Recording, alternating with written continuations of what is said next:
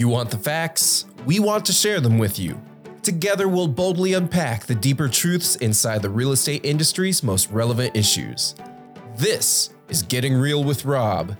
Here's your host, Rob Namfeld.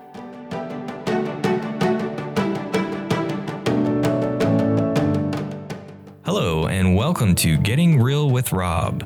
Today, our special guest is Tim Minton, Executive Vice President of the North Carolina Home Builders Association. Welcome, Tim. Great. Thanks for having me.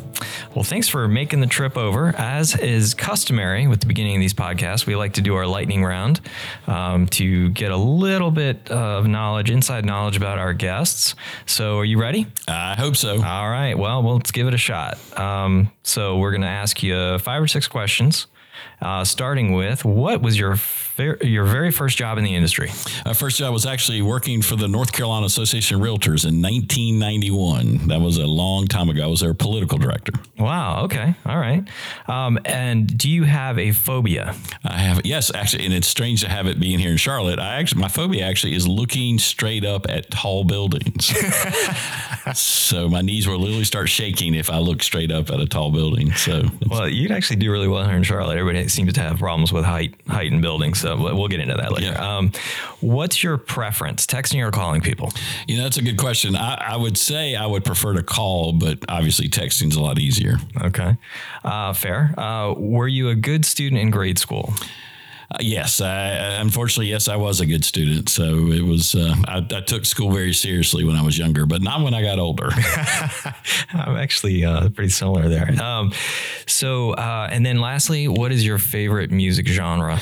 I, I, would say the sort of the classics would be my favorite. So, uh, I, you know, I'm always uh, enjoy things that were sung in the 70s and the 80s. That's kind of the classics now. Okay. You know, it's you know, some people think the classics the 50s or 40s, I guess, but now those are the classics. Okay, I wasn't sure if we are going back to Bach and Strauss. Right. so, um, so before, uh, and thank you for the for the yep. lightning round. I think you did pretty well. Um, before we move on to our meaty discussion, uh, we, we we started off with jobs um, I understand um, you had a pretty interesting job early on in your life. Uh, can, can you tell us, expound on that a little bit? I did. I was, uh, when I was attending University of North Carolina in Chapel Hill, I did not do that well my freshman year. And so I thought maybe I should get, I had worked all through high school, that if I got a job that that would keep me out of trouble. And it did. I ended up working at the funeral home there in Chapel Hill and actually lived there as well.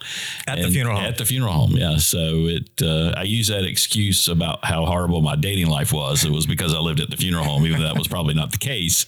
But yeah, it was it was. Uh, I, I, literally had to carry a pager around, and the pager would go off, and I would be with a group of people and say, "Sorry, I have to go. Someone passed away." And so, uh, so yeah, I was I was uh, there for about two and a half years, and uh, the the folks I worked with, they were great folks. They were all local folks, and interesting enough, most visitations are actually a big party. I mean, a lot of times it's families that haven't gotten together for a while, and so it was. I used to say if I could sell drinks at these, I'd make a lot of money. So, uh, but yeah, that was the sort of the secret job that most people don't know about. Interesting. I actually uh, transported um, um, samples, tissue samples, when I was in LA for a couple of years. Um, so I used to drive around in my Mustang convertible and take tissue samples of colon, things like that. Um, so I see some similarities here, Tim. I, some, I, I would take him to the airport actually, because the uh, medical examiner's office is actually in Chapel Hill. So mm-hmm. we would we used to call them ship outs, okay. and so I would actually take the the the ones that were going to go to other places to the airport all the time. Okay. All right. Well, enough about dead bodies and tissue samples. Let's move on. Let's go into politics. Uh, it's about the same. There so. you go. That's true. Fair. Um, so tell us a little about your responsibilities um, as executive vice president at NCHBA. Um, you know, what, what are you into these days and what, what, what are your tell us about your staff and uh, kind of how how that works? Yeah, we're we are the largest uh, state home builder association in the country. We're getting ready to hit fifteen thousand members again, so we're very excited about that. Great. And sort of our main three functions are advocacy, education, and and some events. And obviously, advocacy is our biggest uh, sort of top priority, as it should be. Yeah, it should be. And uh, we have a, a, great team of folks uh, in Raleigh that represent our builders, not only at the General Assembly but other things that we do do.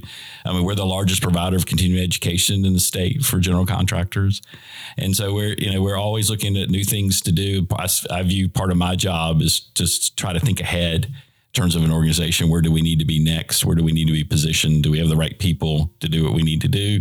And I would say right now we have some just amazing folks in in place that just do a phenomenal job for our members. That's great. Well, you have been a, a powerhouse for some time, certainly uh, in Raleigh and on the uh, on the state level. Um, tell us a little bit about the interplay between. I understand the Home Builders Association is really um, uh, three different entities: the national, state, and local. Can you tell us a little bit about the interplay between those different groups and, and how that works and how that how you get to positive outcomes as a result? Yeah, it's, it's, I really like the way the organization is structured because that way it kind of forces all three areas to work together. And so when especially you're looking at it from the sort of advocacy standpoint, you have a lot of policies that could either start at the local level or created local level, and then we're dealing with them at the state level, and then even also at the federal level. And so it's important that these three levels work together to to make sure our members are in the best position they can be to build homes. And um, you know, uh, the Charlotte area, the Charlotte market's always got challenges, and so the Charlotte Home Builders Association is dealing with those challenges. REBIC's dealing with those challenges, mm-hmm. and then at the state level, a, a lot of uh, regulatory uh, challenges our members deal with are happening at the state level. So that's where we jump in. And then, I mean, if you look at what's going on in Washington now, there's a lot of policy that's trying to be pushed down at the state level. And so our national association becomes very critical to try to stop those things. And they get involved in a lot of lawsuits. I mean, the, the waters of the U.S. and, you know, there was a wetlands, a huge wetlands case that just uh, happened recently. That, That's a significant you know, victory. Significant. Right? And so, so, uh, you know, I think part of the challenge is, is, educating our members on some of these positive impacts that we're able to to help happen. Uh, whether it's at the local level, the state level, the federal level, but having those three together and working together is critical for our success. So you've been a lobbyist for a while. Um, tell us about the day in life of a lobbyist.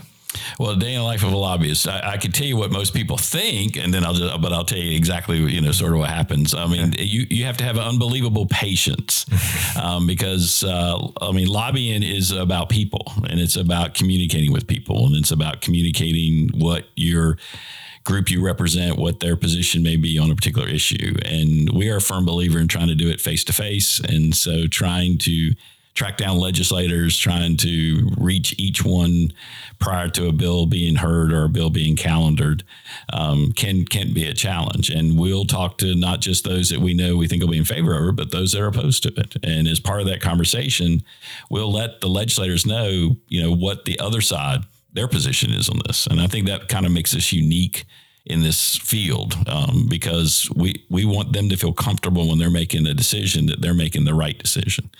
And so uh, to me, it's the only kids game adults can play. I mean, it's obviously political in nature. And uh, uh, for us, what's been nice, especially the last couple years, is we've had several builders get into the legislature. So now, when the General Assembly, when they go into caucus, where each party will basically go behind closed doors and talk about issues, we've got somebody in the room that can explain a, a home building issue to the group that's there. And that and that's very important because a lot of times they're making that decision while they're in the caucus exactly what they're going to do. And so that's really just strengthened our position when we're dealing with uh, legislative issues. That's great. Um, so what what did you do to kind of hone your skills to to do this kind of job? And and would you say every day is different? Is that fair I would say, yeah, I would say the funeral home probably prepared me for it better than any other job. well stated. Well so, stated. I think we're done here. yes, I think we're done. So uh, sometimes uh, I do think I'm back at the funeral home, but uh, it, I mean, it, you know, it, it's it's funny. It's not like you, you, you wake up one day and you're in the eighth grade and you go, I want to grow up and be a lobbyist. I mean, it just sort of. I, I started in the political arena doing political campaigns, and uh, actually did one in uh, Salisbury, not too far from here, and. Okay uh, and from that just sort of um, uh, uh, was doing that. And actually a member of the realtors association uh, had reached out to me saying they were looking for a political director. And when you're younger i mean campaigns are seven days a week 24 hours a day. Mm-hmm. when you start to get a little bit older that's not as much fun. And um, i realized i needed to kind of settle down a little bit so i needed to have a little bit more stable job so i wasn't looking for a job every two years or every year. And so um, I, I think the that political experience really played well for me going into sort of the association work, doing the political, and then moving into more of the lobbying aspect mm-hmm. because it's all dealing with people. You're just dealing with people, and for I, for for me, dealing with legislators, I always say, where can I find that that bridge, that connection? Whether it's something personal that you know we both have uh, daughters, or whether it's uh, they know a member that I know really well, or you know where they're from is where I'm from. You know, those, those those different connections. So for me, that sort of political experience played really well in becoming a lobbyist. Oh, that's great. So, um, what?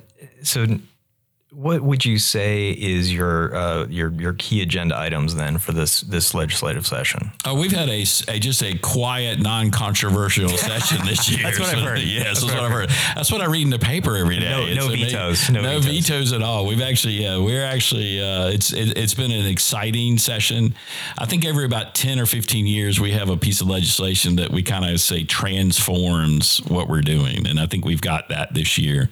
Uh, House Bill 488, which basically basically uh, deals with reorganize, doing a reorganization of the building code council, and then more importantly, stopping um, some of the things that the Building Code Council wants to do that's going to increase the cost of housing by over twenty thousand dollars, and at least putting a pause on it till the new council can come in and and the new council be made up of folks who who understand the industry, will look at affordability as part of the equation when they're looking at code. It's important. And and the, you know the thing is, and this is where it's unfortunate, the Building Code Council and the code was designed for safety, health and safety. That's its purpose, but now it's shifted to more um, policy political questions.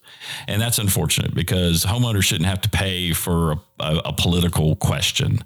And so dealing with the energy code, um, the the new code that they're looking at will say there's no question it will probably save homeowners about thirty dollars a month on their energy bill, but it's going to cost their mortgage about another thousand a month. Mm-hmm. So that is not a good trade off. No. And so our hope is uh, the governor's vetoed that bill, and uh, our hope is soon the General Assembly is going to overturn that veto, and uh, so we can get moving forward and and make sure we position North Carolina in the best. We've already had one veto override dealing with the farm bill. There was a wetlands provision in there that was very important to us. That, that was that played into the what the WOTUS water of the United it, States it, thing, right? It did, and, and, it was it was not accidental, but we were actually kind of hoping the farm bill would happen before the Supreme okay. Court made their ruling because it actually added more intensity to what we were trying to do, and and all we were doing was um, uh, DEQ Department of Environmental Quality had basically implemented some rules that were illegal. Mm-hmm. Um, they went beyond their authority. Oh come on, that never happens. Tim. Never,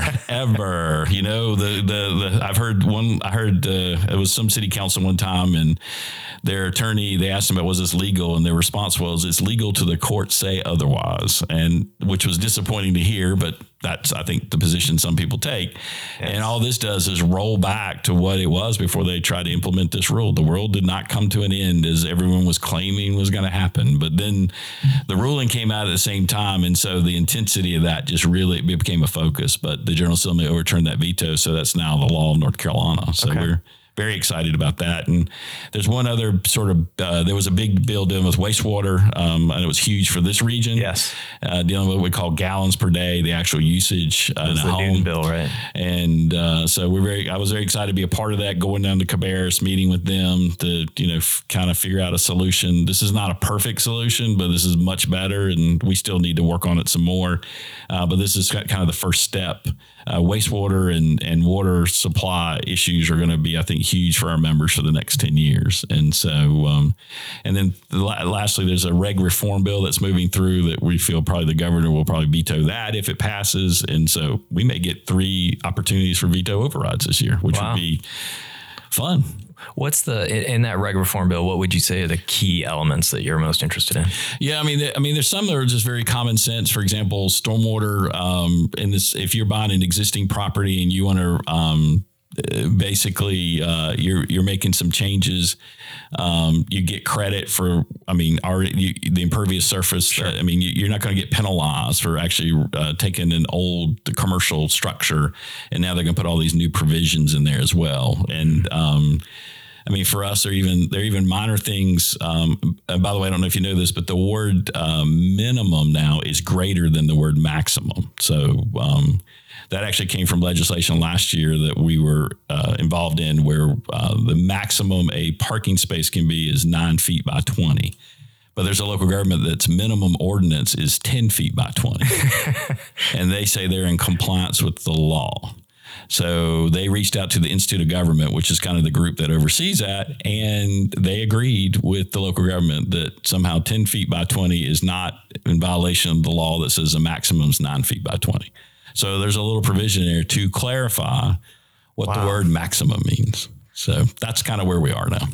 I'm a little speechless about that. Yes, I don't know what to make of that. Okay. Um, any anything else legislatively for this year, or what are you kind of looking looking ahead to for next year? Well, I think I mean we've been very fortunate. A lot of our legislation's been able to move. I mean, I think there's been less than hundred bills have passed the General Assembly this session. So I, I think one of the things about lobbying people don't realize is how difficult it is to get a bill through. I, I, speak to a group of Army captains each year, and I kind of explain the legislative process. And I use a football field, and I said the goal is to score a touchdown. Well, if someone tackles you at the 50 yard line, your bill is dead. If someone tackles you at the one foot line, your bill is dead. And so it's very difficult to get legislation through, and it's designed that way. It's meant to work that way. Right. And so, um, you know, for us, it's we always we're keeping a list of things that we're going to be looking at. I mean, unfortunately, um, our wonderful local governments always give us um, ideas. Um, if if some of them, not all of them, if just some of them would just actually follow the law, I think there would be we would have to do a lot less legislation. But unfortunately, there are just some that don't do that, and so we have to respond accordingly um, in terms of fixing fixing that problem. I can think of one in the region right now. Davidson um, has a little bit of a housing affordability issue. Um, uh, of, of, their own making, frankly. But well, that's uh, subject for another day. Yes. Um, uh, what what do you what do you what would you say is are the biggest differences other than the fact that they put the capital in the wrong city? But what are the biggest differences between Charlotte and Raleigh? Well, since I live in Clayton, you're right. It should be in Clayton, not in not in Raleigh. But uh, you know, it's funny. I've actually lived in both cities. It's been a long time since I've lived here in Charlotte, but I've always described the two. Um, North uh, Raleigh is a state government town. I mean, that's basically it's its main industry. It's it's everything's driven by that. Um, Charlotte, much more um, financial sector, different things like that. And I used to say that in Raleigh, everyone went home at five o'clock. In Charlotte, everyone goes home at six o'clock. That's how you can hmm. tell the difference. I mean, it is funny. Uh, I mean, traffic is harder here than it is in Raleigh, even though we're catching up. I mean, just because we're just having a huge growth spurt mm-hmm. in in in uh, the area, but the um, uh, I mean, I think Charlotte views itself more urban than Raleigh does. I mm-hmm. mean, and obviously got all the sports. The, I mean, all the sports teams that I think help from that from that standpoint. And I mean, we I think we North Carolina needs both. Uh, to be successful, there's no question that having those two anchors in the state is one of the reasons we've had such great economic growth in the state. And uh, so, I, you know, I think it's you know uh, we still joke about the great state of you know Mecklenburg and the great state of Charlotte, but uh, I mean, I think it's it's uh, Charlotte's a great city to visit, and um, and I think the Panthers are going to do better this year. So I think you know hopefully we get you get a lot more visitors this year than you have in years past. What do you, you mentioned the great state of Mecklenburg? What I guess I've heard that a lot over the years uh, that I've lived here. What what things, what steps can be taken by us folks here in the Charlotte region to kind of improve that relationship, I guess, with Raleigh. Because what happens at Raleigh impacts us directly um, at the General Assembly and, and otherwise. So, what, what, can we do? It, it does. And I, I, think the challenge that all cities are going to face now is we have this huge rural versus urban divide. Mm-hmm. And, uh, you know, legislators, uh, especially, they represent their constituents, and, you know, those who are going to be from rural areas see all the economic growth going to the big cities and that they're not getting a chance to participate with that. You know, broadband's been a big issue, for example, and and just uh, uh, rural areas being able to have access to broadband and some of the other things that are out there. And so, you know, I think there's always going to be that tension that's there, and um, but there's no question that the, the, cities is where the economic growth is really happening right now, and even from a housing standpoint, you know, we're seeing that's where all the houses are being built. Even though we're we're you know we're kind of seeing, uh, I mean, I live in Johnston County, and if someone told me they'd be building a thousand lot subdivision on the other side of I 95, I would have said there's no way, but that's, that's happening now because that's how far out the growth is going. Do you think that comes because uh, people want to move to North Carolina? Good to do business. It's um, uh, regulatorily, it's not. It's it's pretty uh, uh positive, um, but they're moving away from places that have just gotten to be so um, difficult to live in and quality of life. Is that is that kind of how you see it, or is it? Are we more of a draw, or are people running from places?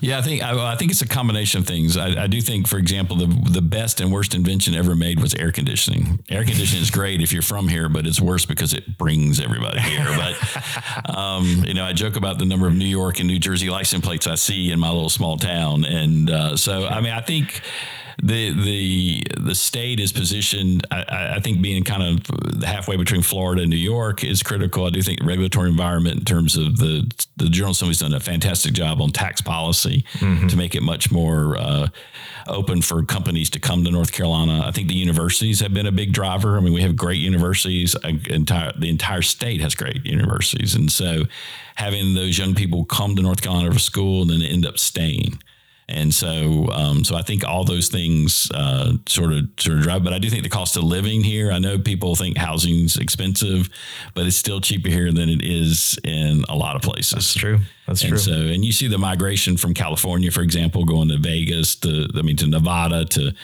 Arizona, places like that, Montana. So, you know, you're starting to see this this sort of migration pattern where people, I think, now are much more mobile too and so they can they can move a lot more easily. So I mean, I don't see the growth stopping anytime soon. Okay. So, um, what what would you say the biggest challenge you face uh, on a regular basis in, in your in your job? Yeah, I, I mean, I think the biggest challenge is trying to help our members be successful and it's it's it's a constant what I call whack a mole. I mean, it's like we feel like we've solved this problem over here, and then it pops up in a different way there, and and just trying to sort through that. I think zoning, quite frankly, is going to be the biggest challenge as we move forward. I mean, I think this whole rezoning process that's basically used as a weapon now, where basically, you know, you've got to sell your soul to get the project approved is is not the right way to do things, not the right way to do business. And sense of and and I understand why it happens because you don't get your project approved otherwise. Right. I mean, it's to the point now that we could make, you know, pick any topic illegal and someone next week is going to agree to it as part of their development. Right. So why put it in the statute then? I mean, from that statute, you know, from that standpoint. So we've got to really sit down. We've got to figure this problem out, and I think that's our biggest challenge moving forward: is how do we solve this? Um, our members tell us they want to be able to negotiate, which I understand completely, but it's the the problem is that when the doors even crack, the other side's going to open it wide open. And yeah. so how do you know how do we come up with some consistency or a process where you're treated fairly as you're going through the going through trying to get that approval? Seems like there needs to be better sideboards of some kind um, to to kind of control that process.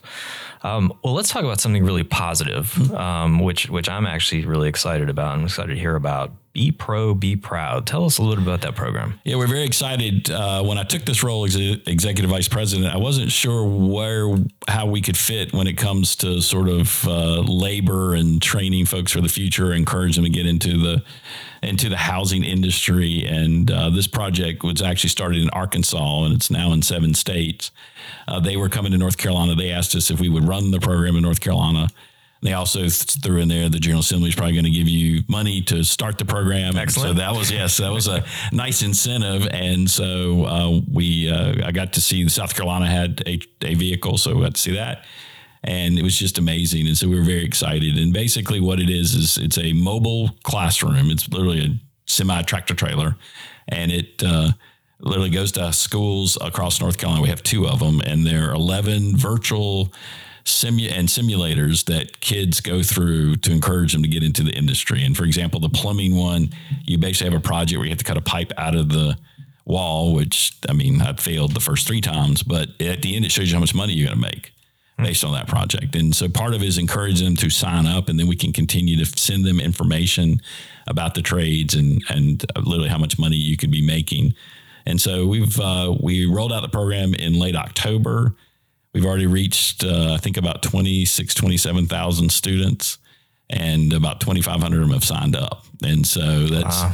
so I'm very excited. And uh, the and, um, the goal is about 40,000 a school year. We haven't had it a full school year yet, so 40,000 a school year. So that to me is a very positive. Um, way to impact the industry and um, and, and, just seeing what I really am excited about is seeing all the young ladies who are going in and seeing this as a possible career choice because I think that's the future of our organization is right there. Well, that's great. You got to fill that void of the of the workforce. Oh yeah, definitely.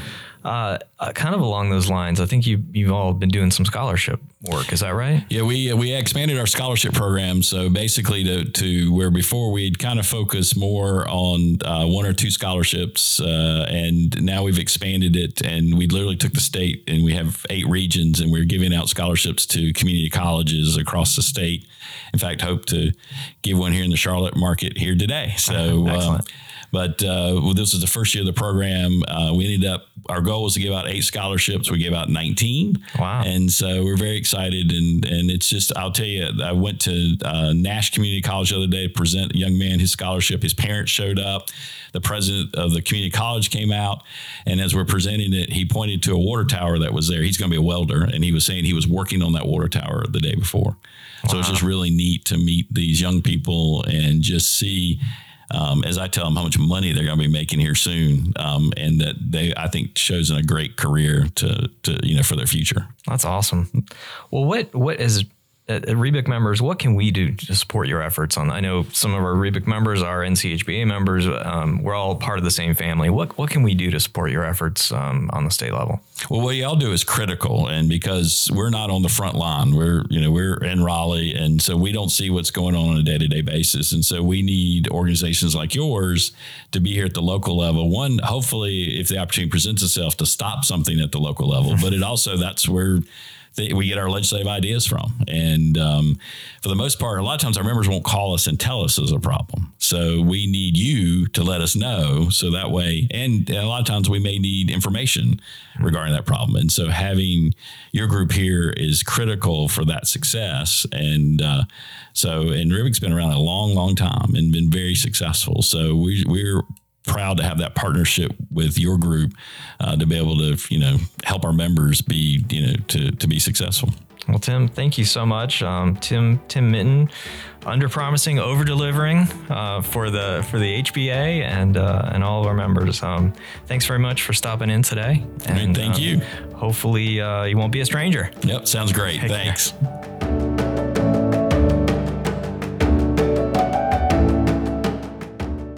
Thank you for listening to Getting Real with Rob. This podcast is produced by the Real Estate and Building Industry Coalition in Charlotte, North Carolina. Learn more about us at rebic.com. That's R E B I C.com. We'll talk to you next time.